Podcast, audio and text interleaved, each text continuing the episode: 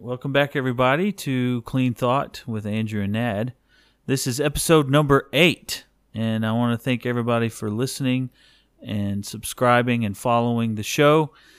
And today we're going to cover, a, I would say, a pretty sensitive topic. It's the other side of narcissism or some piece of narcissism, right, Nad? Yes. Yeah.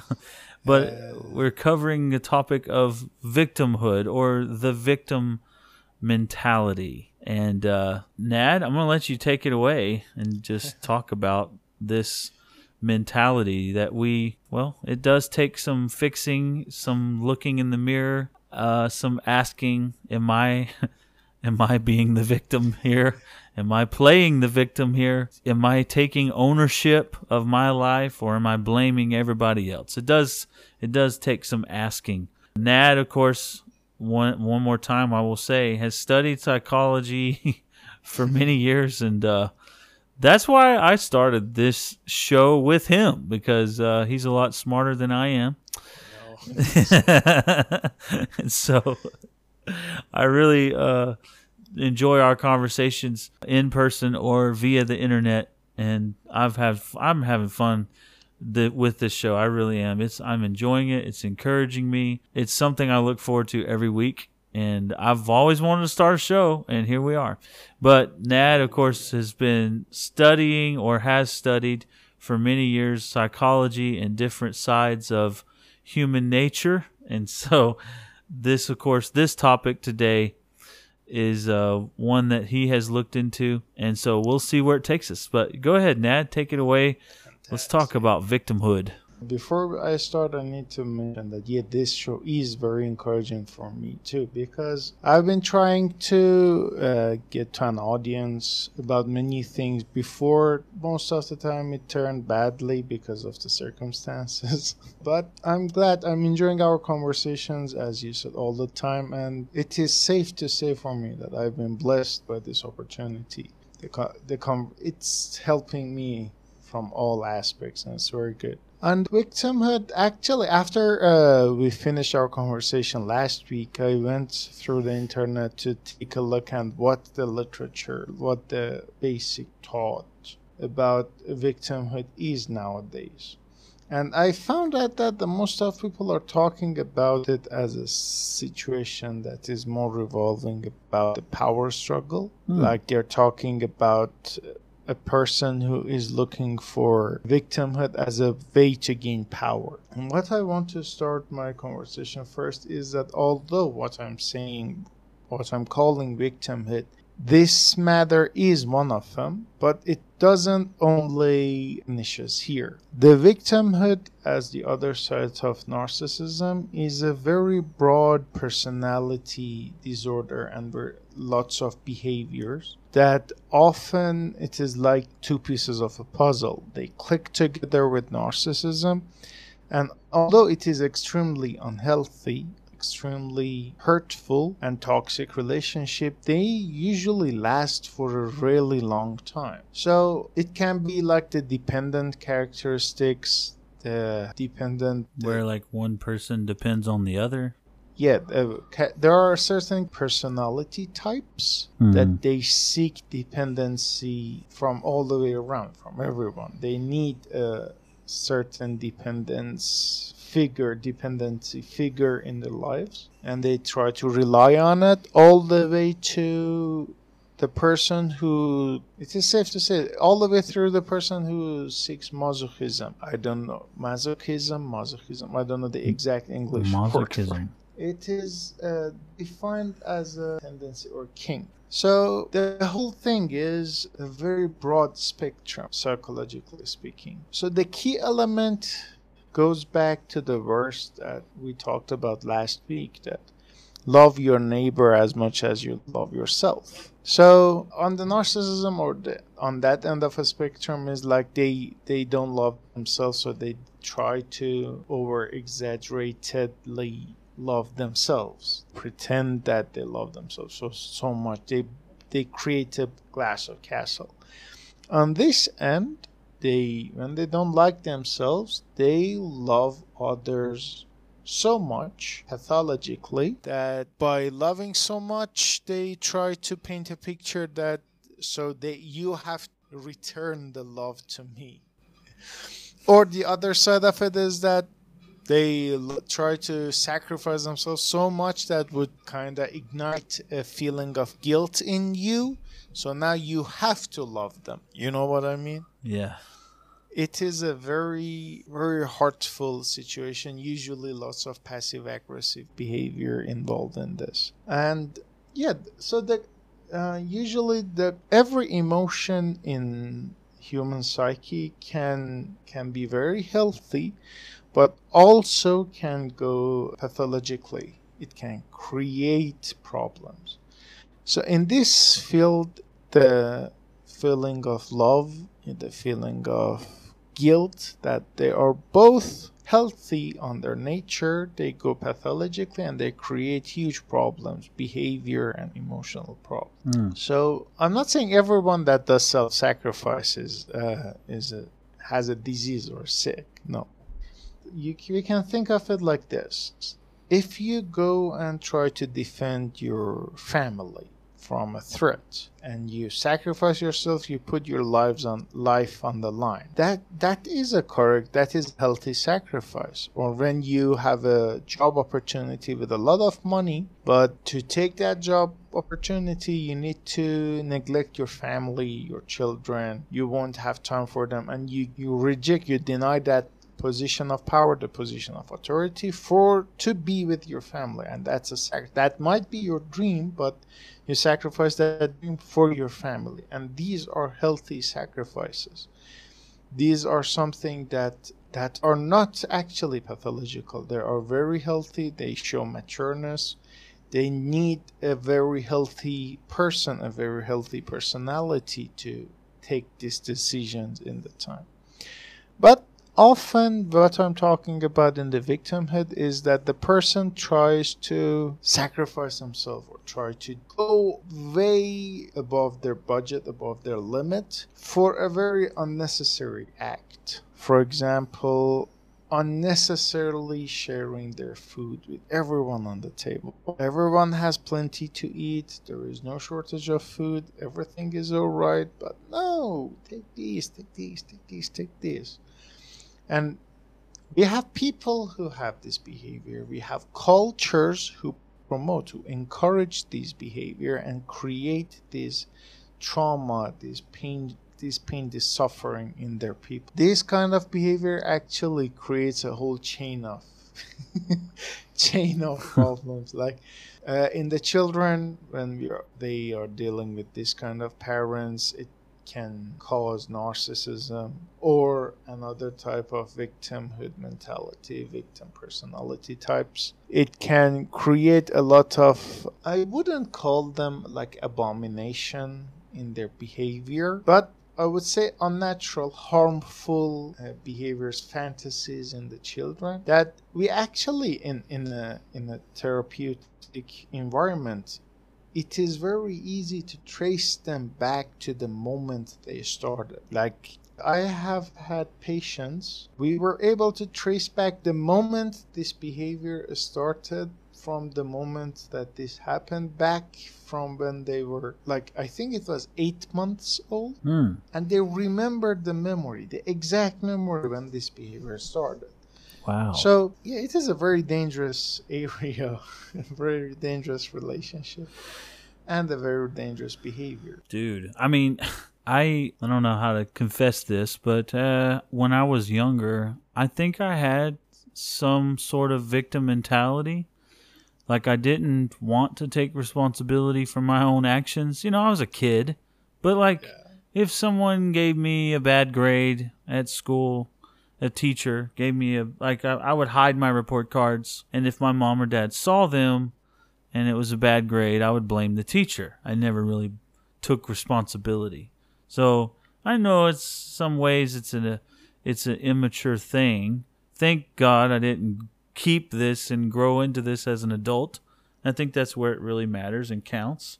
But so some people that are children, this starts very early, and sometimes they can go back to when it started. That's pretty crazy. trauma often starts very early but uh, you know there there is nothing that happens in one moment so it is the trauma starts and then it goes a whole uh, rabbit hole of encouraging the same behavior over over over again that creates a personality type you know what i mean It- Yeah. it's like it wasn't like imagine It's not one event, but it's a series yeah of it events. is a series of behavior. It, Yeah. it is a relationship, nature of a relationship. Imagine a parent that only pays attention to children when they're in a trouble, when they're crying.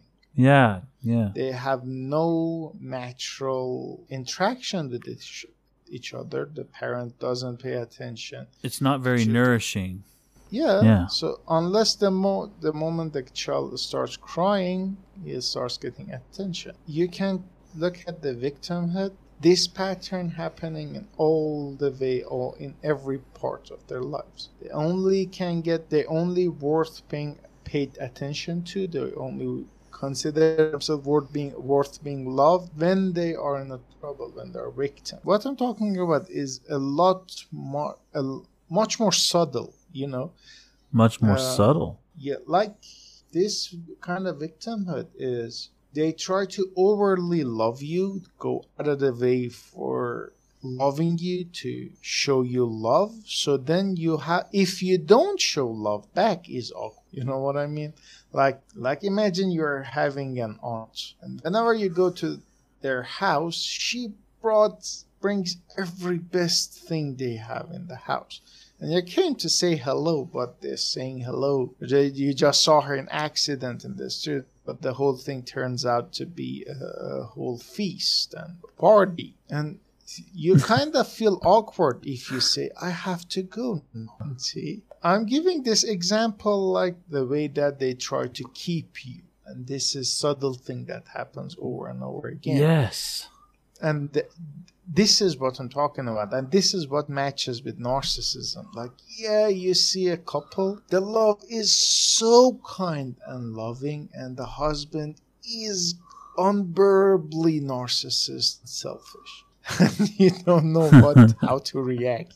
So you kind of because the love is so loving, you have to consider you have to tolerate the whole situation. You keep them around because oh, the husband is a jerk, but yet she is not. Or or the opposite. The husband is a very nice person, but yeah, I can tolerate her, but yeah, we have to because the hus- he, he's a friend of mine. So I think it. I did paint a picture of what I'm talking about. I see. Yeah. So in a way, they trap you. They they control you, because they're like, "Oh, you can't leave. I made all this food for you. I I They- or I prepared all of this for you." I did all of this for you, so now you have to stay. You have to be in the relationship. You have to love me. And if you Yeah. don't, now I'm a victim. Yes. Ah. The, and this comes from like, this is the other side of narcissism. yeah, they they kind of they use the feeling of guilt and the feeling of love in you in their advantage. Yeah, like I owe this They person. guilt trip you. Yeah. I okay, so I've definitely I've seen this and you know, I can't be specific, but there's like this is a tough one to be in a relationship with. Thankfully, the this person hasn't sought relationship with me, so I really don't have to mess with them. But I see what they're doing. I see that they when they have a relationship, the person that is friends with them or whatever, it's almost like it's a very deep relationship. It looks like they're very good friends.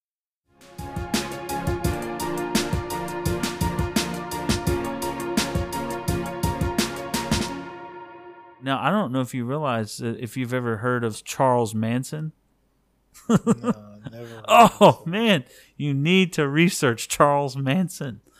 He is a classic crook, and he actually passed away a couple years ago. But he was in prison for life. He uh, was your classic narcissist, but he was like this side of this side of it. He was very subtle. He read the book uh, by Daniel Carnegie, How to Win Friends and Influence People. And Charles Manson read this book while he was in jail, and he had a, an epiphany, a light bulb went off.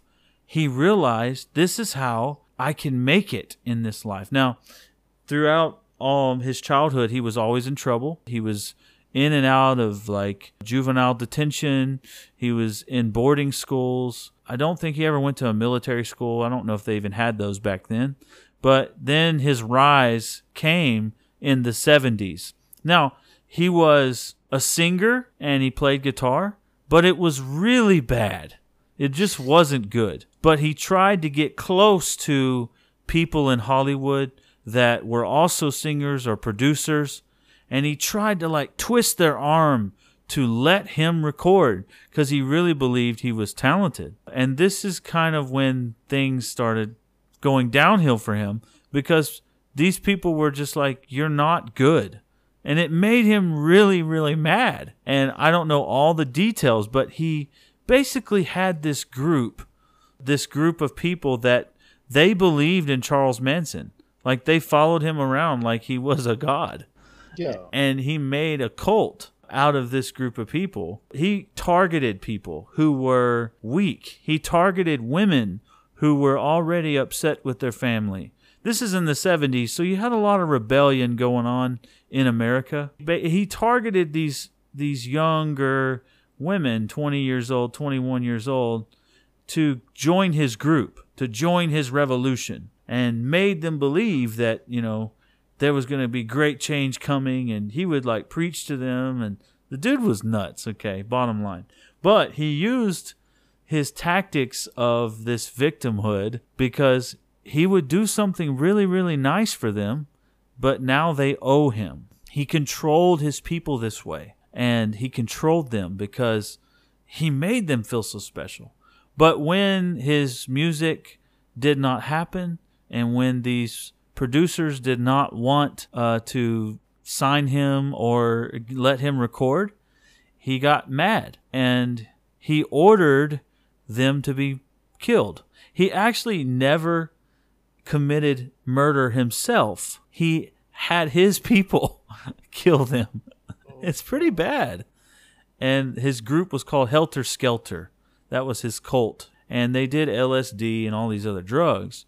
But Charles Manson was like he was nuts, but he was smart at the same time. He knew what he was doing. The, he knew how to win friends. He knew how to influence people, and because of his power of influence, he he had so much control that he these people murdered for him.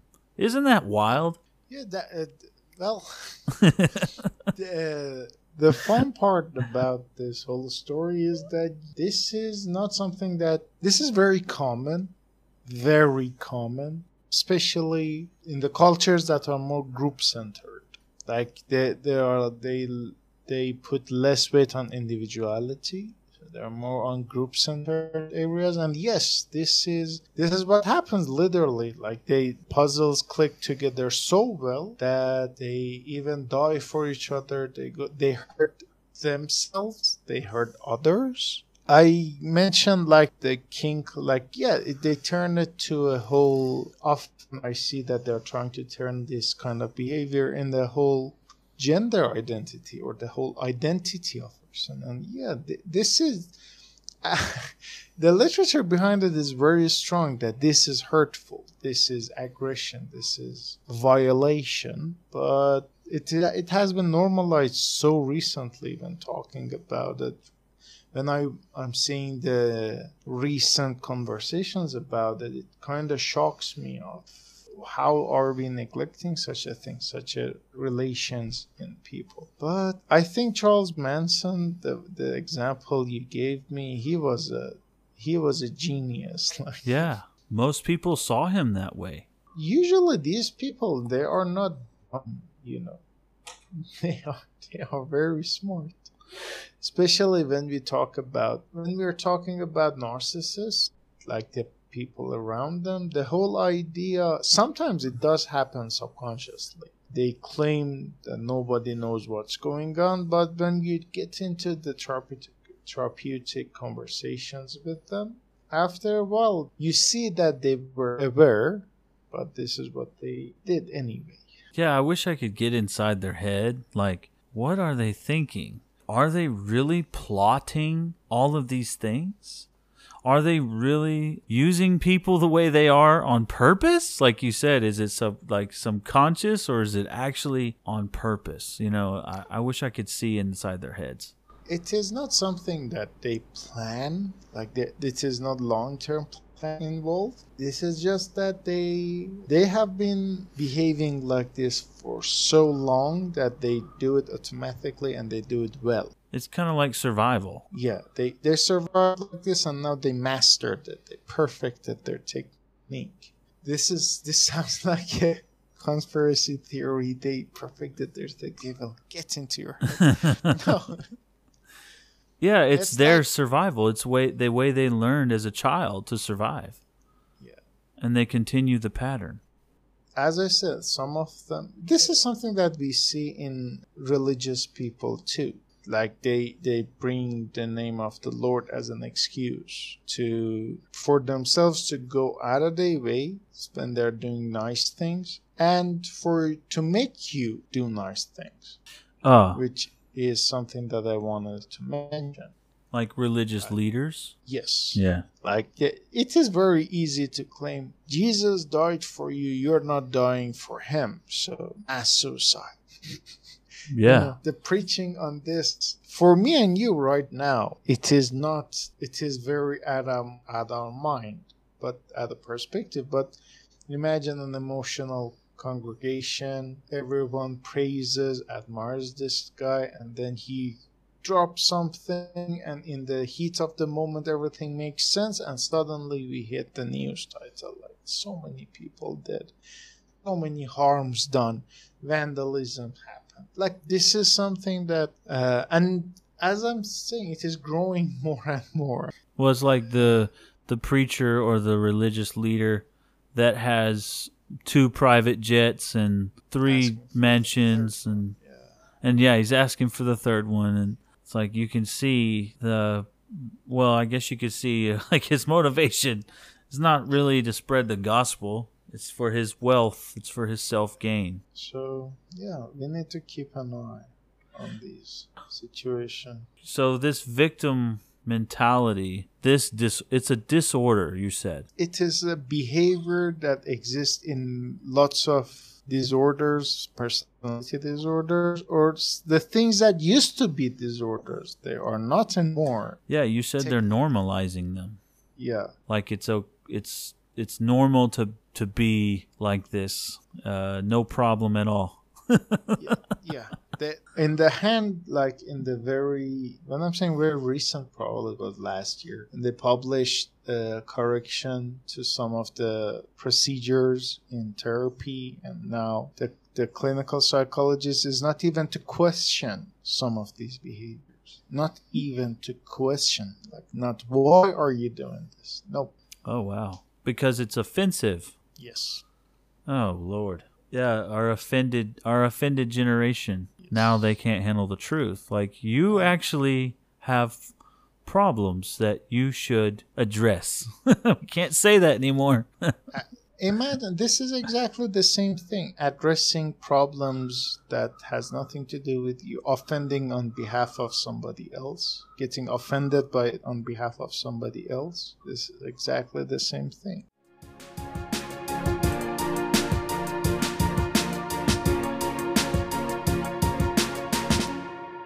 I often, when I read Bible, I see a lot of mentions or verses that they they're very close to what what the healthy psychology says. Hmm. They it is a it is it's a knowledge, ancient wisdom in it that we kind of try to rediscover it again in the humanitarian sciences and psychology. We are dis- disco- rediscovering lots of things that the it has been in the Bible, in my opinion, for thousands of years.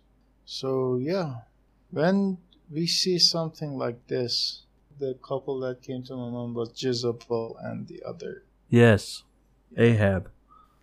I was thinking of them too when you were talking about uh, the person, the auntie that has like all these things prepared, and she's very warm and seems like you know very almost fun to be around, but she will trap you, like you can't leave.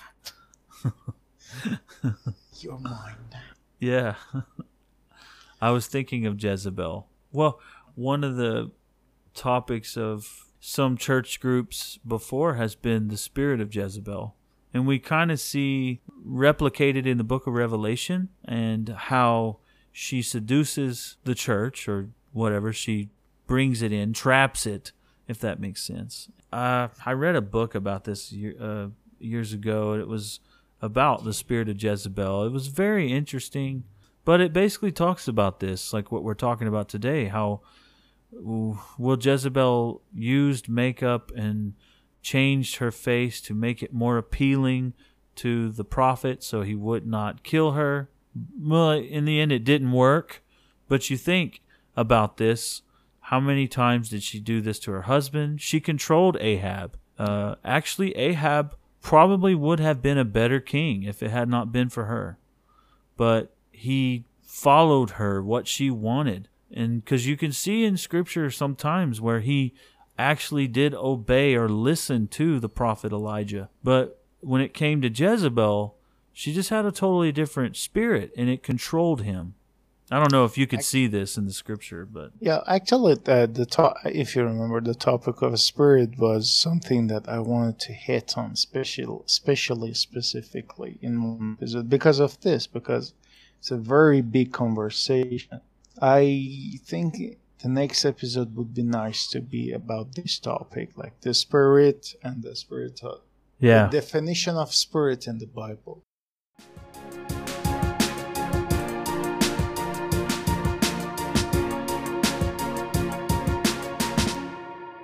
Have a scripture, and it just kind of thought about this scripture as we were talking. Philippians 2 and 12. Hmm. Uh, just uh, what Paul wrote to the Philippian church Wherefore, my beloved, as you have always obeyed, not as in my presence only, but now much more in my absence, work out your own salvation with fear and trembling. For it is God which worketh in you both to will and to do of his good pleasure. I just thought of that word to work out your own salvation with fear and trembling. And I go back to that taking ownership, that idea of taking responsibility for your own soul, for your own spirituality, for your own walk with God. And if this is a good trait, it's maturity, it's a it's Christian maturity, uh, spiritual maturity to take responsibility for your own self, your own soul. Now, do we need each other? Yeah, we need each other. We need to edify or exalt or encourage one another. But this is not our lifeline. you see, you know what I'm saying? It's an added benefit to living for God. It is a great benefit to be able to encourage one, one another. But often we see people lose out with God, walk away from God because they're depending on people. And I'm going to tell you, people will fail you, people will hurt you, people will disappoint you, but God does not. And I believe there's probably a whole lot more context in this scripture, but I just taking this one scripture to work out our own salvation with fear and trembling, that we make sure that ourselves are we're lining up to what God desires for it is God which works in us to do to do good for his pleasure, to will and to do of his good pleasure. It is God working in us. And of course, I just feel like we this is a good word to remember that this responsibility is on us. In in some churches it is it is a bad trait, is a bad characteristic, but some churches rely too much on the preacher. They rely too much on the ministry. They rely too much on the staff of the church. You know, give me, feed me, give me what I need, encourage me, make me feel better. I I understand this in like a in a, a, a Christian that is just now born into the kingdom is like a babe in Christ. I understand that those steps and those stages are necessary, but there's got to come a time where you get off the milk and you get on the meat. Amen.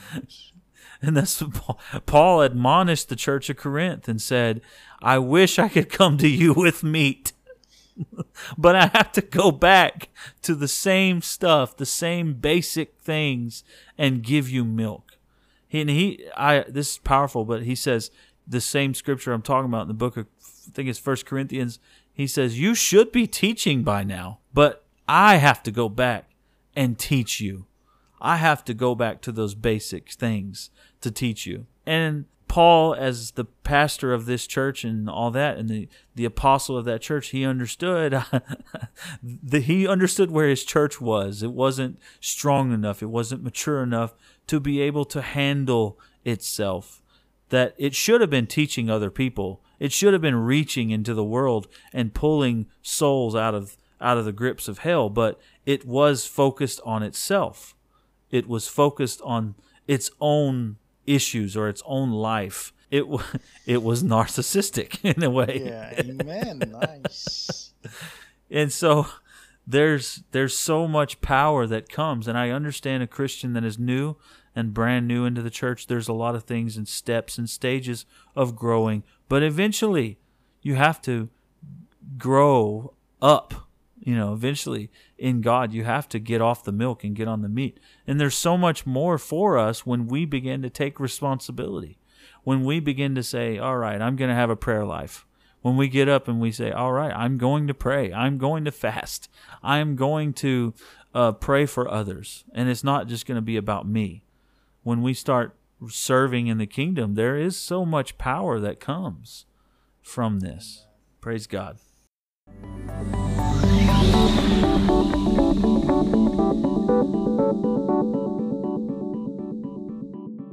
It's the most dangerous hood to live in, the victim hood. It is actually. It is a very dangerous hood to live.